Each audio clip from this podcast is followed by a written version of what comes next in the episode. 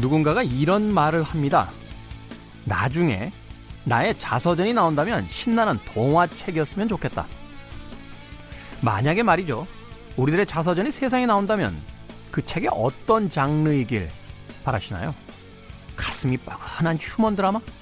아니면 한순간도 마음을 놓을 수 없는 액션 스릴러? 로맨틱 코미디, 청춘 성장 만화? 이야기 어려운 난해한 시집? 혹시 SF 판타지물을 생각하고 계신 건 아닌가요? 한 번쯤 곰곰이 생각해 보시길 바라겠습니다. 김태현의 시대음감 시작합니다.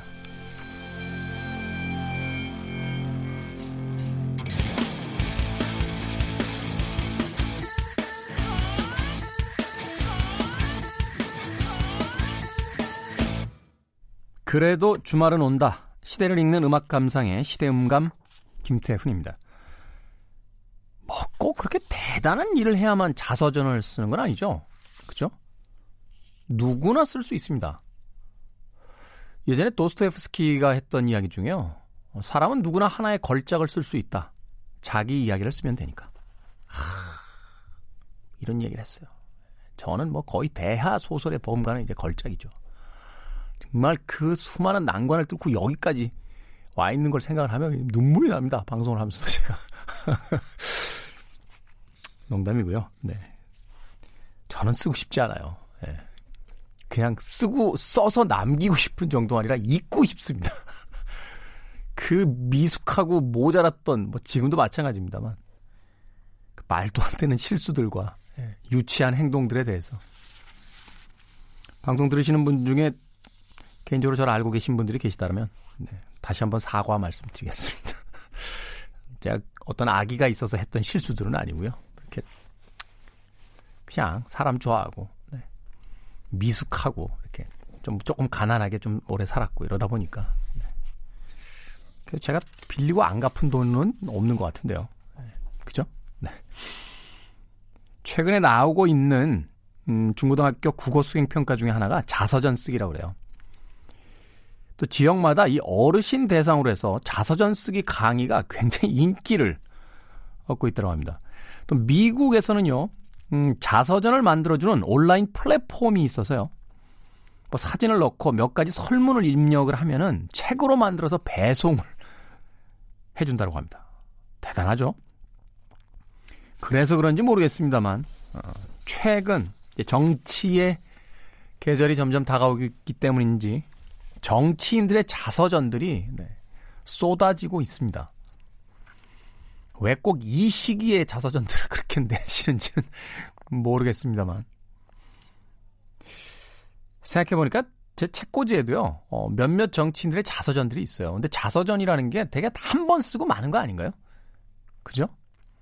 그런데 몇몇 정치인들은 뭐 선거 있을 때마다 쓰시더라고요. 어, 책들이.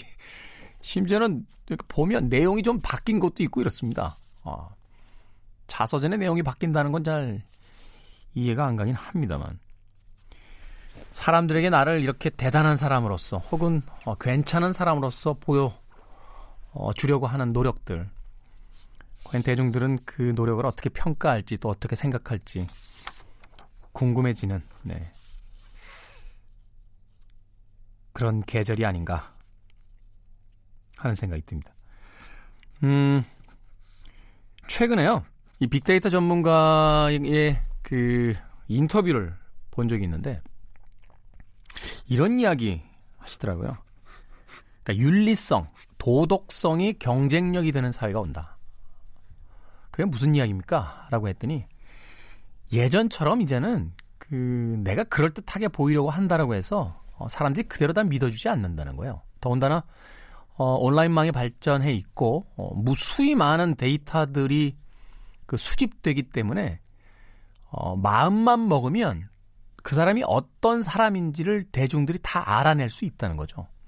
왜냐하면 과거에 했던 뭐 이야기나 발언 같은 것들, 글들 뭐 이런 것들이 계속 몇십 년이 지나도 인터넷에 떠돌아다니잖아요.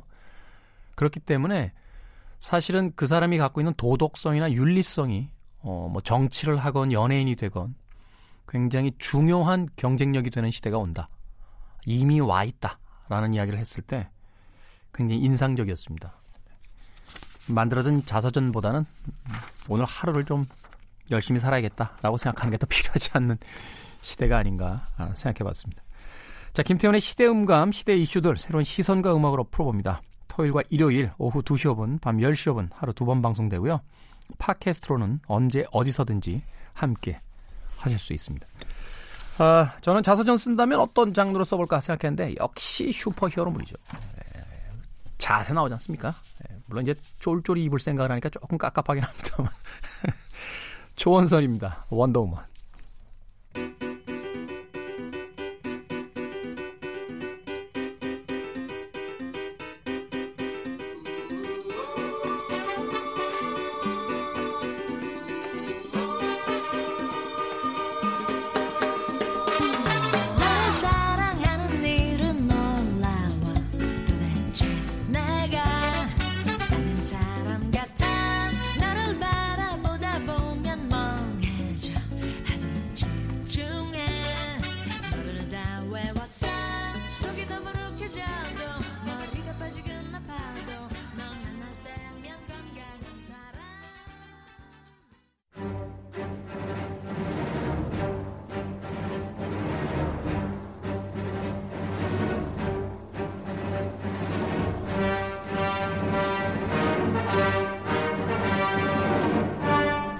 헬스장마저 사람이 바글거리고요. 학원마다 수강생이 들끓은 시기. 그 힘찬 출발선에서 의미 있는 영화 한 편으로 힘을 보태보는 건 어떨까요? 우리 시대의 영화 이야기, 무비 유환. 오늘도 최강의 다크포스, 최강희 평론가 나오셨습니다. 안녕하세요. 네, 안녕하십니까. 저희가 오프닝에서요. 네. 내 자서전이 나온다면 어떤 장르가 될까 이렇게 네. 이야기를 나눠봤는데 네. 최강희 평론가의 인생을 이렇게 반추해 보면 네. 어떤 장르다 이렇게 떠오르는 뭐 단어가 있습니까? 코미디. 약간 조커 느낌이 나는데요. 네, 어, 내뭐 인생은 비극인 줄 알았는데 코미디야. 뭐 이런. 그냥 모든 사람의 인생은 그냥 코미디죠, 뭐 사실. 저는 순정 만화를 꿈꿨는데 명랑 만화가 돼가지고. 음. 왜 그런 거 있잖아요. 그러니까 우리는 네. 모두 어, 건축학개론의 어떤 그 수지를 사랑하는 음. 그 이지훈 씨인가요? 네 네 네. 이재훈 씨. 이재훈 씨. 네. 네. 이재훈 씨 같은 캐릭터를 꿈꾸는데 음. 막상 제 캐릭터는 납득이었거든요. 음. 고등학교 때 다 생각해보면 쟤는 약간 납득이었던 것 같아요. 아, 아니 저도 뭐 그 사실은 그렇게 에, 지금 나이가 들어서 가만히 생각해 보니까 제가 꽤 잘 살아온 것 같아요.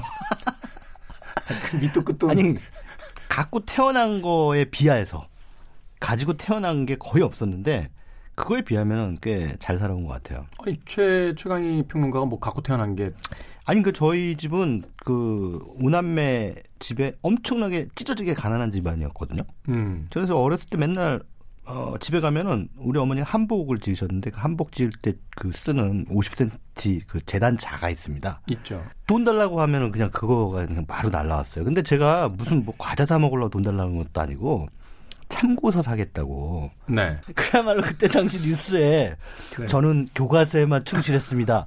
전국 수석한 사람들 그런 식으로 얘기하면 다들 에이 저 거짓말이야 거짓말 그러잖아요 다. 네. 제가 진짜 그랬다니까요. 저는 교과서 외에는 딴 걸 볼 수가 없었어요. 돈이 없으니까. 최강희 평론가가 네. 이렇게 이야기하시니까 좀 당황하시는 분들 계실 것 같은데 어, 최강희 평론가가 그 스카이 캐슬의 대학 중에 하나를 나온 인재예요. 더군다나 그 우리나라 영화 아, 잡지를 외국 사람들에게 이제 보여주기 위한 영문 잡지 편집장이었어요. 네, 영어를 굉장히 잘하죠. 아 예. 네. 원래는 못했어요. 제가 그 미군 부대 출신이잖아요. 미군 부대 카투사로 있었는데 그 갔더니 그 자대 배치라고 하죠. 제가 이제 그 부대 공급병이었어요. 네. 부대 공급병이라서 이제 사병들이 와가지고 뭐 이렇게 달라 그러면 뭐 휴지든 뭐든 이렇게 필요한 생필품들을 주는 역할입니다. 네. 제가 처음 이제 막 훈련소에서 미군 부대에 이제 배치받아서 갔더니 그 위에 먼저 고참으로 있는 그 분이 네.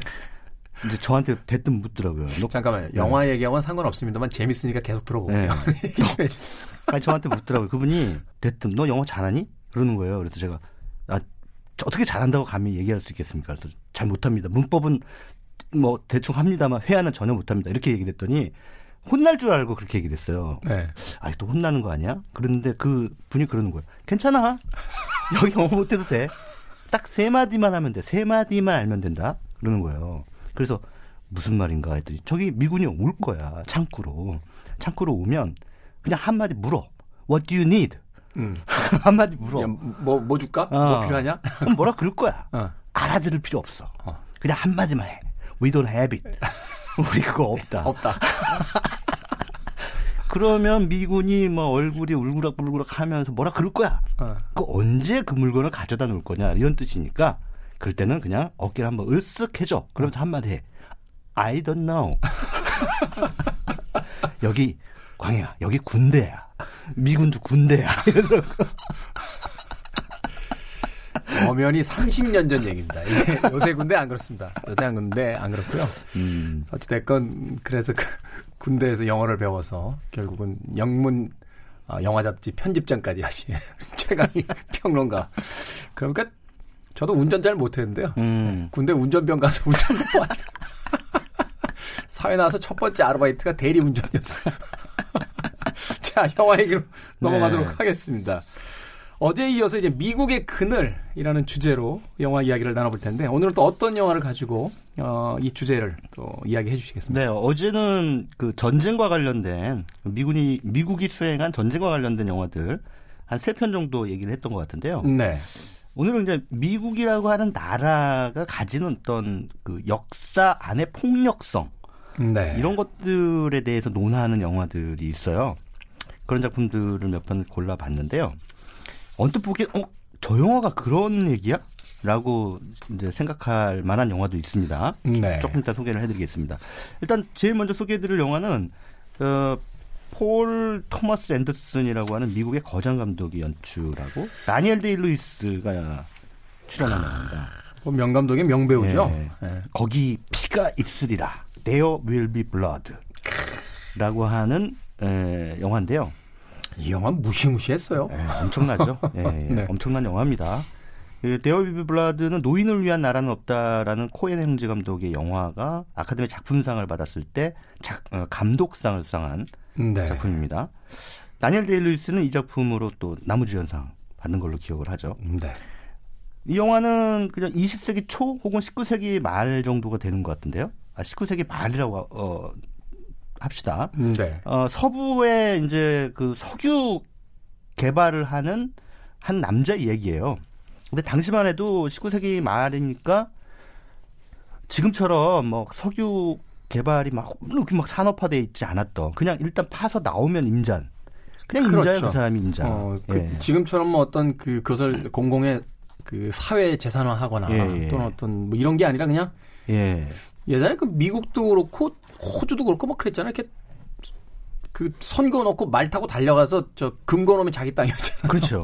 그게 이제 예전에 톰 크루즈하고 니콜 키드만 나왔던 파워웨이라는 작품 네. 그런 대목이 나오죠. 지금 줄 쫙 꺼놓고 깃발 하나씩 들고 음. 달리기 시작하잖아요. 네. 그래서 거기에 꽂으면 자기가 그 땅은 네 땅이다. 그러니까. 요이 네. 땅 하면 이제 막 준비하고 이제 뛰어서 깃발 꽂고 자기 땅 차지하고. 생각해보면 이게 남의 나라 가서 뭐 하는 짓들이야, 도대체.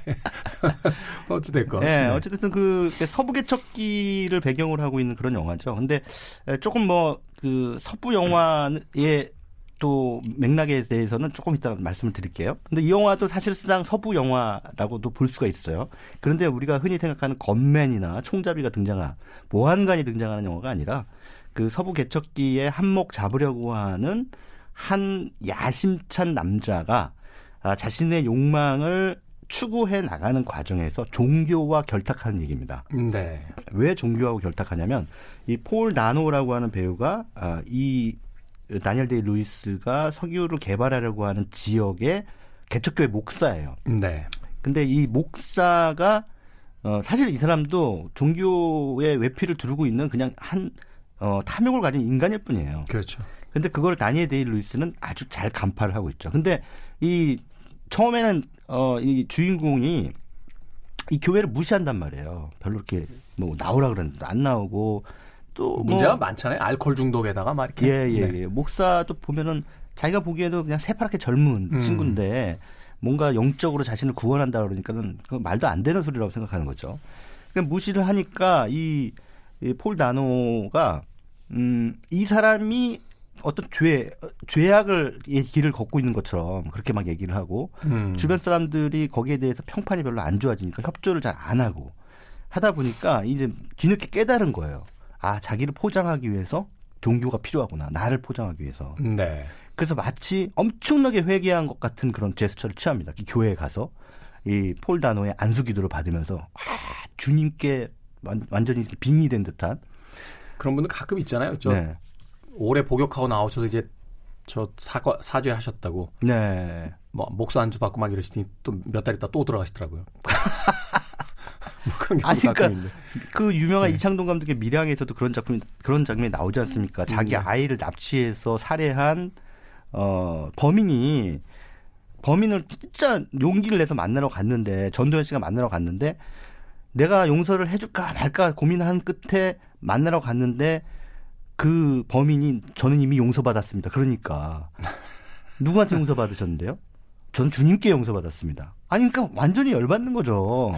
내가 용서를 안 했는데 그러니까 뭐 그런 상황에서 소위, 그 소위 말하는 그 종교와 그 인간 사회의 어떤 관계에 대해서 이창동 감독이 굉장히 서늘하고도 통찰적인 질문을 던지는 건데요.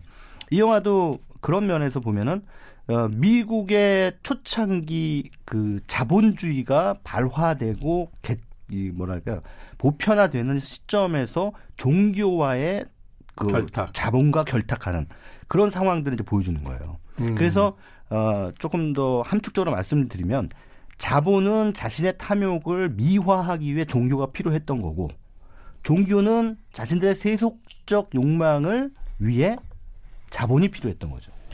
그래서 사실은 네. 그 미국의 종교라고 이야기하면 이제 그 개신교들을 네. 이야기하는 것 같은데 네. 개신교 전체가 이제 미국에서 이제 발화된 어떤 그 특성에 의하면 이런 거잖아요. 그 사실은 이제 종교의 어떤 교리 중에 하나가 어, 탐욕을 부리지 말라는 건데 네.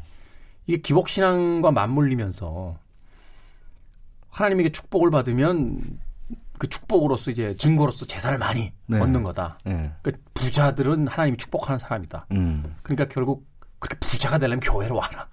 뭐 이런 어떤 논리들을 가지고 이제 자본하고 종교가 결탁해 나가는 거 아닙니까? 예, 그렇죠. 네. 그래서 사실은 이 영화 데어 윌비 블러드라는 작품은 어, 그런 어떤 미국의 역사 안에서 어, 뭐 다시 한번 말씀드리지만 자본주의와 종교와의 예, 관계라든가 서로 공생했던 그런 역사들을 보여주면서 어, 어떻게 보면 이제 미국의 그 역사 안에 그늘이죠. 어, 그런 것들을 고발하는 성찰적으로 고발하는 그런 영화다. 라는 그런 어, 생각이 듭니다. 데어 윌비 블러드의 뭐 영화 제, 저 때문에 이 영화를 찾아보실 분들도 계시겠지만 대부분 안 보실 거라고 믿고 원래 영화, 원래 그 네. 홍보 전단도요. 네. 아, 이렇게 뿌리면 오시는 분이 한 2% 된대요. 2%. 길에서 이렇게 막국수 신장 신장 개업했습니다 하고 100장 음. 뿌려야 한두 명 오신답니다. 그러니까요. 어찌됐든 그 There will be blood라고 하는 영화의 그 결말 부분을 제가 말씀드리려고 그러는 거예요. 이게 뭐냐면 결국은 에, 다니엘 데이 루이스가 자신의 모든 세속적 욕망을 다 이루자 이루자 이제 자신을 에게 면죄부를 주었던 그러니까 종교적 외피를 둘러줬던 폴 다노가 찾아옵니다. 그래서 일종의 채권 추심을 하죠. 음, 내가 당신의 이미지 네. 세탁에 이렇게 네. 지대한 영향을 줬으니 네. 좀내 배분을 좀 달라. 달라라고 하니까 그게 하필 또 볼링장이었어요. 그래서 이제 볼링핀으로 조금 잔인하게 네. 네. 그 목사를 이제 살해하는 장면이 등장합니다. 음. 살해하기 전에 어 얘기를 하죠. 고백해라. 고백하면 살려줄게. 뭐라고 고백하는 거냐 그랬더니 신은 거짓말이라고 고백해라. 이렇게 얘기를 하니까 폴 다노 목사인데 순교의 길을 택하지 않고 뭐 자신의 목숨을 부지하기 위해 신은 거짓말입니다라고 얘기를 하죠. 그러니까 예라이 하면서 할애합니다. 아니 굉장히 상징적인 장면이죠. 이 폴 토마스 그 앤더슨 감독의 영화들은 네. 그 미국의 문화 그리고 음. 미국의 산업 또 어떤 특정 직업을 가지고 그 미국 문화 아주 냉소적으로 쳐다보잖아요. 그 네. 그 Boogie Night 같은 영화를 네. 보면 소위 이제 포르노그래피 산업을 가지고 네. 미국 사회가 어떤 방식으로서 그, 그 문화들을 그 치, 이 치장하고 어, 또 헐리우드라는 곳이 어떤 방식으로서 이제 그 성장해 나갔는지 뭐 이런 것들을 아주 냉정하게 보여주는데. 네. 네. 그렇죠. 그래서 되게 어 이거는 그냥 미국인이 만든 그 자기 반성문 같은 그런 느낌이 들었어요. 그래서 근데 이거 사실은 어떻게 보면 한편으로는 미국이 이래서 그나마 건강하구나. 라는 그러니까. 생각을 하는 거죠. 그러니까 항체가 있는 거예요. 예, 예, 예. 그 수많은 바이러스들이 들어와도 미국이라는 네. 국가 내에 이런 소수이긴 하지만 항체들이 존재를 하고 있기 때문에 네. 사실은 유지하고 싸울 수 있는 건데. 그렇죠. 그래서 네. 그런 면에서 미국의 수정헌법 제1조가 표현의 자유잖아요. 그렇죠. 그와 가치를 가장 중요하게 생각하는 것이 결국은 그 표현의 자유 때문에 미국 사회가 유기체적으로 작동하고 있는 거거든요. 음. 에, 물론 지난 시간에 우리가 미국이 전 세계에 끼치는 해악에 대해서 알아봤지만 그럼에도 불구하고 미국 사회가 그 좀 나름대로 건강하게 돌아가는 데는 다 이런 표현의 자유가 보장되기 때문이 아닌가 이런 생각이 듭니다. 네. 또 한편의 영화 음, 잠깐 그 예. 음악 듣고 합시다. 예, 예. 그러고 보니까 그 영화도 있었네요. 그 래리 플린트 음. 대 국민이었나? versus People 뭐 이렇게 돼 있던 음, 거 네, 기억이 네. 되는데. 거기서 그 래리 플린트가 그러잖아요. 나 같은 쓰레기도 보호가 되면 진정한 미국은 표현의 자유가 있는 거다. 그 표현 참 인상적이었어요. 네. 나 같은 사람도 보호받을 수 있다면 그것이야말로 진정한 표현의 자유가 아니겠느냐. 결국 보호해 주더라고요. 네. 미국이 가진 어떤 그 항체라는 것이 바로 그런 것이 아닌가 음.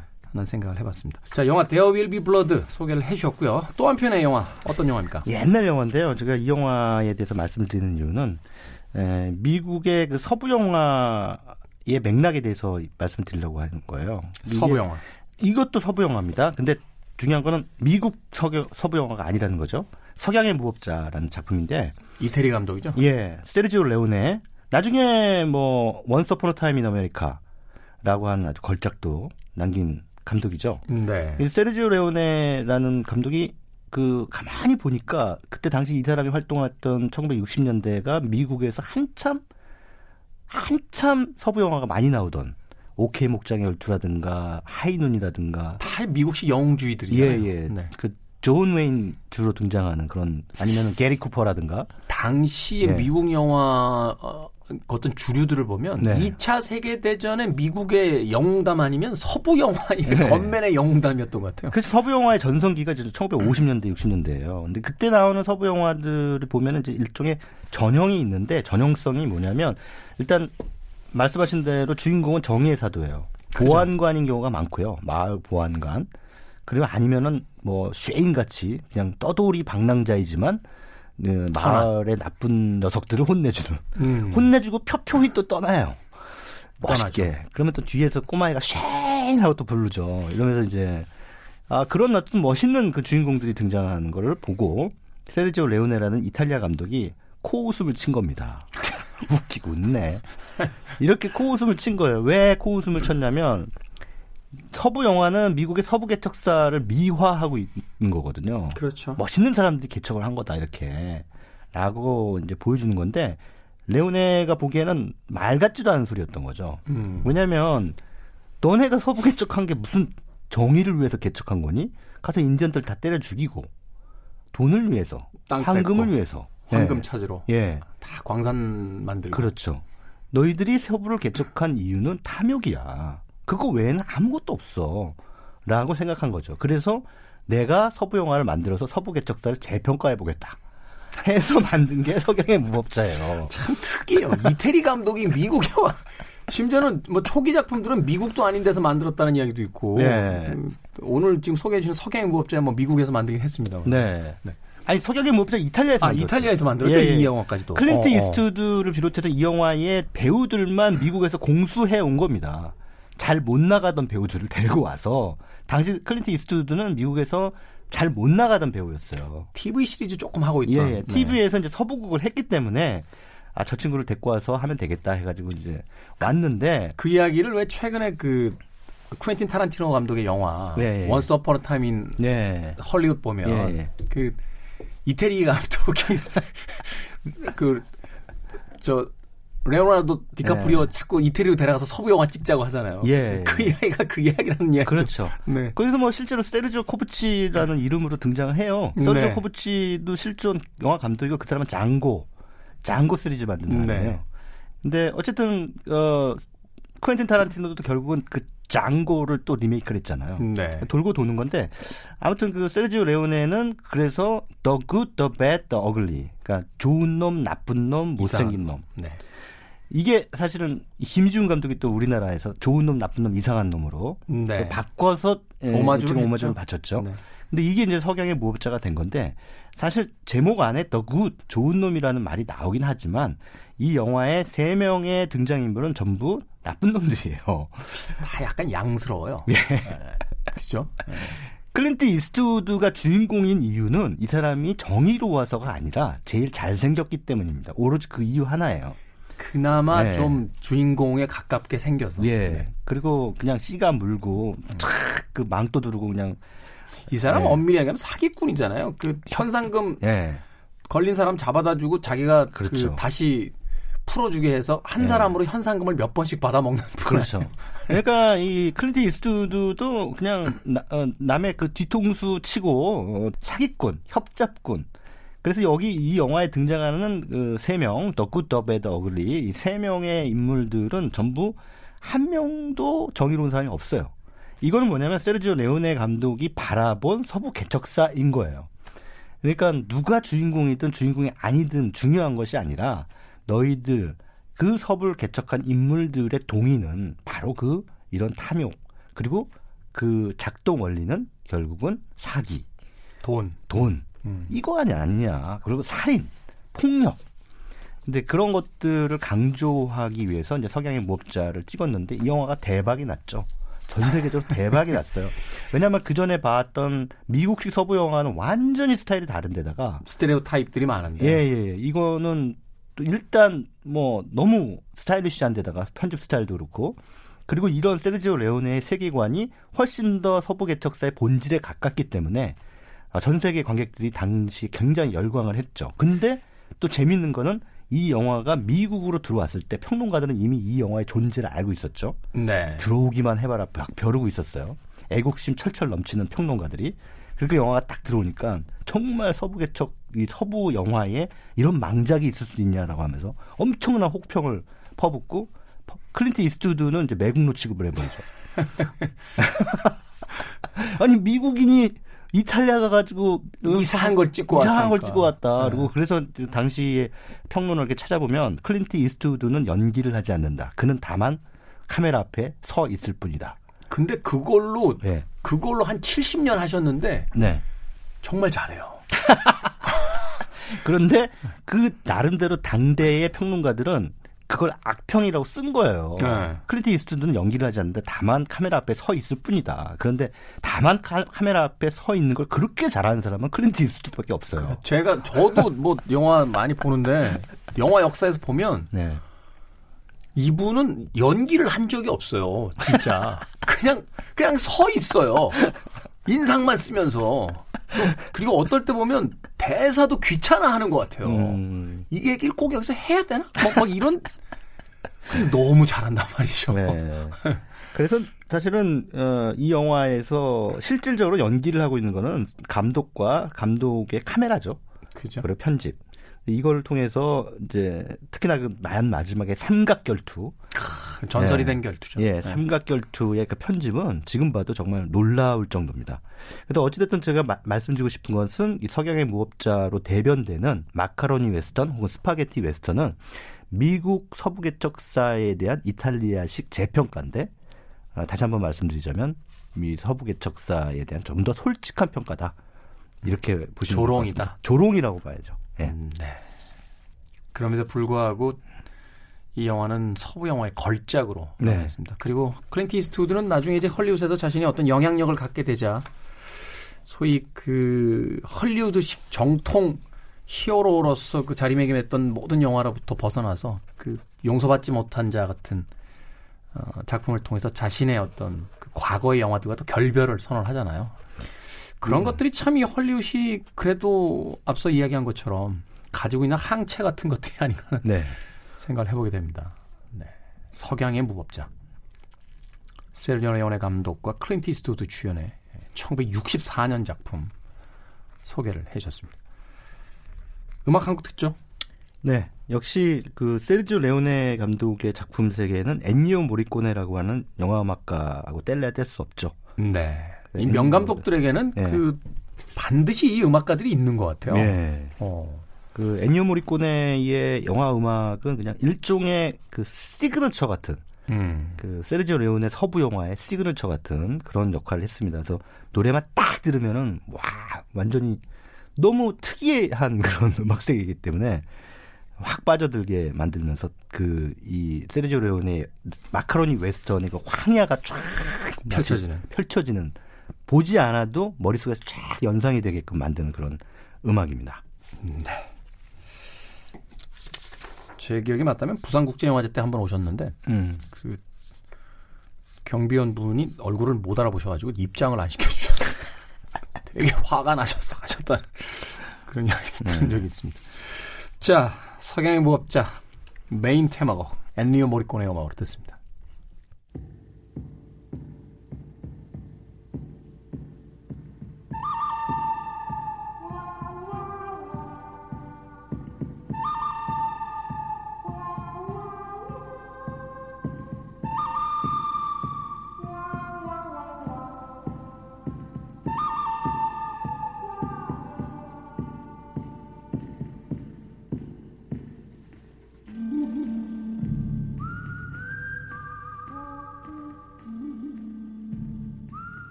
그래도 주말은 온다. 김태원의 시대 음감.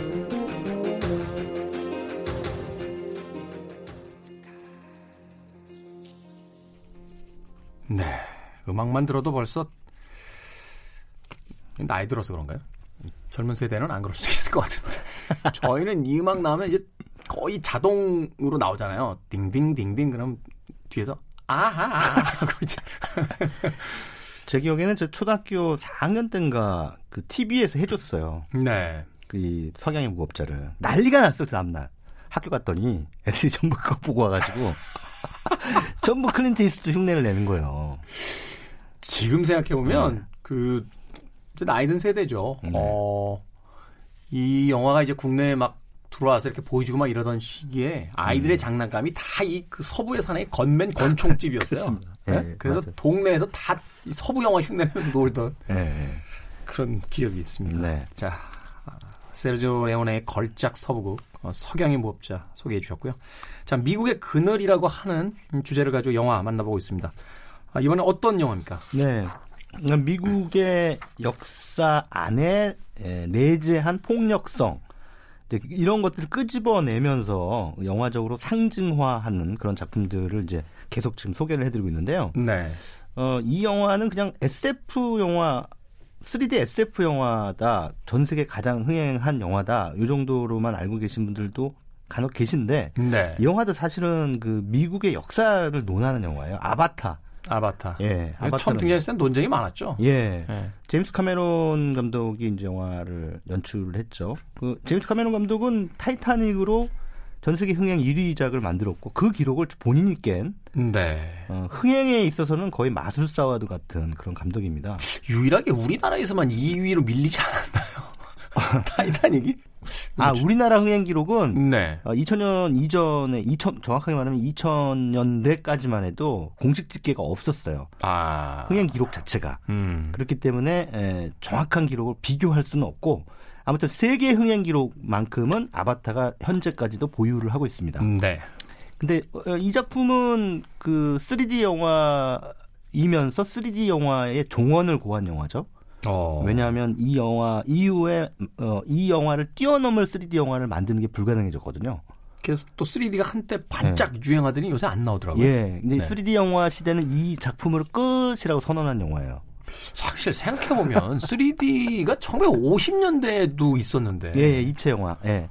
안 나오다가 네네. 그게 갑자기 이 아바타 때문에 2009년 뭐 2010년 이때 막 유행했잖아요. 네, 그래가지고 팀 버튼도 이렇게 3D 영화 만들고 막 음. 이러다가 갑자기 어느 날 소리 소문 없이 다 사라져 버렸어요. 아 예. 네.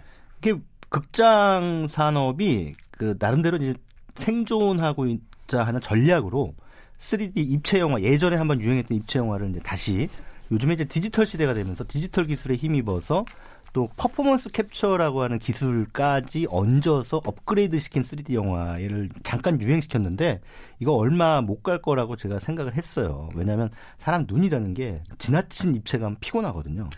그러니까 예. 처음 시작해서 이렇게 로고 뜰 때 오 하다가 예, 예, 5분 예. 지나면 아우, 피곤하더라고요. 예, 어지러워요. 아, 안경 끼고 보는 것도 그렇고. 네. 그 심도 때문에 어지러워요. 그러니까 지나치게 우리 눈이 그 입체감을 확보하는 것 이상으로 스크린이 입체감을 보여줘 버리면 네. 부담스럽게 느껴지거든요. 그렇죠. 근데 이 아바타라는 영화는 그런 면에서 기술적인 차원에서도 3D 영화의 그 거의 하이라이트에 가까운 그런 작품이었는데 아무튼 이 영화의 내용은 다들 아실 거예요. 뭐 워낙 많은 분들이 보셨겠지만 그 여기 이제 나비족이 등장하지 않습니까? 판도라라는 행성이 나오고 네. 이 나비족이 무엇을 상징하는가 이런 걸 가지고 또 얘기들이 많이 나왔었어요. 음. 근데 여기서 중요한 건 나비족이 상징하는 바를 유추하기 위해서 이 나비족이 머물고 있는 곳 밑에 에너지가 있고, 네. 어그 엄청난 에너지를 채취하기 위해서 군대가 파견됐는데 그 군대가 누구냐 이거 한번 기억을 한번 해보시면은 흥미로울 것 같습니다. 자, 보통 이런 경우 SF 영화에서는 지구방위대 혹은 지구군으로 등장하겠죠. 그렇죠. 근데 이 영화는 흥미롭게도 정확하게 나옵니다. US 머린 미 해병대로 어, 묘사가 돼 있어요. 그래서 음, 영화 주인공도 그 해병대 출신이에요. 예, 해병대 네. 출신이고 정확하게 미 해병대로 국적까지 나오고 어떤 군대인지까지 보여줍니다. 그리고 이들이 그 에너지를 빼앗기 위해서 어, 나비족의 거주 지역을 무참하게 초토화시키지 않습니까? 근데 이런 설정 자체가 사실은 어, 제임스 카메론 감독이 지금까지 20세기를 거쳐서 21세기까지 오기까지 미국이 저질렀던 무수히 많은 전쟁과 폭력을 어, 그렇게 함축적으로 보여주는 거죠. 음. 그래서 영화에서 미 해병대를 이끄는 대장이 어 이제 초토화 작전에 나서기 전에 그 병사들 앞에서 연설을 하는 대목이 나옵니다. 네. 그때 이제 미 해병대 대장이 한 말이 We will fight terror with terror라는 말이 나옵니다. 우리는 테러에 테러로 맞설 것이다. 음. 근데 이게 조지 부시가 한 말이에요. 그러니까. 그 대목에서 빵 터졌어요. 예. 예, 그러니까 이거는 거의 정치적 직유죠, 직유. 그냥 은유도 음. 아니에요, 그냥. 대놓고 한 얘기죠. 네, 대놓고 네.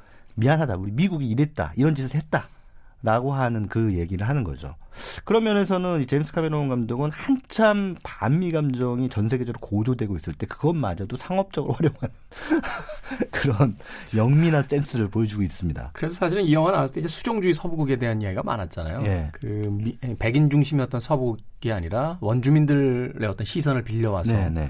보게 되는 수종주의 서부국에 대한 이야기도 했는데 뭐 계속 그 어, 어제부터 그 얘기 드립니다만 미국의 이런 영화들 어, 거대한 그 스튜디오에 아주 엄청나게 많은 자본이 들어가고 스타들이 출연하고 스타 감독이 연출하는 작품들 속에서 이런 아주 굵직한 메시지를 전달할 수 있다라는 게 이게 또 헐리우드이 가지고 있는 어, 힘이 아닌가 하는 또 생각도 듭니다. 네. 음. 아바타. 음. 최근에 이제 2 나온다는 2하고 3뭐 같이 나온다는 얘기가 있는데 네. 2, 3뭐 연속해서 개봉을 할 겁니다. 네. 뭐 스타워즈가 최근작인 망작이라는 음. 이야기가 돌아다니고 있던데 아바타에 한번 기대를 걸어보도록 하겠습니다. 자, 아, 최강의 평론가와 함께 무비 유한 미국의 그늘이라는 주제를 가지고 어제 오늘 어, 총 6편의 영화 만나봤습니다. 자, 끝곡 하나 좀 소개를 해주시죠.